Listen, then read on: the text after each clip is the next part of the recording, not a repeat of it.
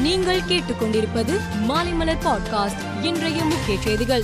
விளிம்பு நிலையில் இருக்கும் இருளர்கள் போன்ற பண்டைய பழங்குடியினருக்கு வரும் நிதியாண்டில் ஆயிரம் புதிய வீடுகள் கட்டுவதற்கு ஐம்பது கோடி நிதி ஒதுக்கீடு செய்து அரசாணை வெளியிடப்பட்டுள்ளது. முன்னாள் அமைச்சர் எஸ் பி வேலுமணி எம்எல்ஏ வீடு உட்பட கோவையில் ஒன்பது இடங்களில் இன்று லஞ்ச ஒழிப்பு துறையினர் சோதனையில் ஈடுபட்டனர். அப்போது எஸ் பி வேலுமணி வீட்டின் முன்பு திரண்டிருந்த அதிமுகவினரை போலீசார் கலைக்க முயன்ற போது மோதல் ஏற்பட்டது. இதையடுத்து ஏழு எம்எல்ஏக்கள் உட்பட நூற்றுக்கும் மேற்பட்டவர்களை போலீசார் கைது செய்தனர். முன்னாள் அமைச்சர்கள் எஸ் பி வேலுமணி மற்றும் சி விஜயபாஸ்கர் ஆகியோரது வீடுகளில் லஞ்ச ஒழிப்புத்துறையினர் சோதனை நடத்தியதற்கு அதிமுக இடைக்கால பொதுச் செயலாளர் எடப்பாடி பழனிசாமி கண்டனம் தெரிவித்துள்ளார்.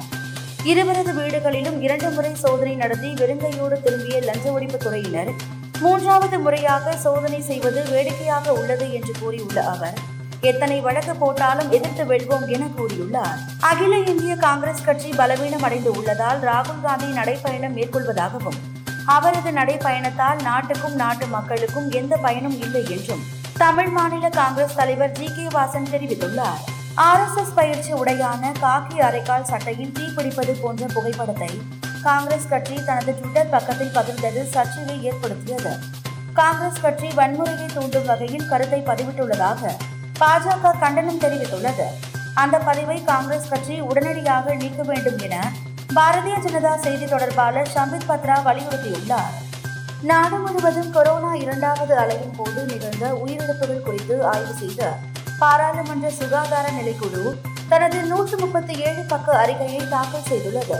அந்த அறிக்கையில் ஆக்சிஜன் சிலிண்டர்கள் பற்றாக்குறையால் நிகழ்ந்த கொரோனா இறப்புகளை மத்திய சுகாதார மற்றும் குடும்ப நலத்துறை அமைச்சகம் உன்னிப்பாக ஆய்வு செய்ய வேண்டும் என்று வலியுறுத்தப்பட்டுள்ளது.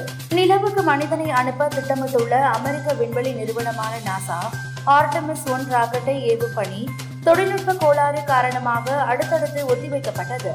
வரும் இருபத்தி மூன்றாம் தேதி ராக்கெட்டை செலுத்துவதற்கான பணிகள் மும்முரமாக நடந்து வந்த நிலையில் அன்றைய தினமும் ராக்கெட்டை ஏவ வாய்ப்பு இல்லை என தெரிவிக்கப்பட்டுள்ளது. டி டுவெண்டி கிரிக்கெட்டில் சமீப காலங்களில் சுமாரான ஃபார்மில் இருக்கும் ரிஷப் பண்டை மீண்டும் மீண்டும் தேர்வு செய்து இந்திய கிரிக்கெட் வாரிய தேர்வுக்குழு செய்த தவறையே செய்து வருவதாக பாகிஸ்தான் முன்னாள் வீரர் தினேஷ் கனேரியா கருத்து தெரிவித்துள்ளார்.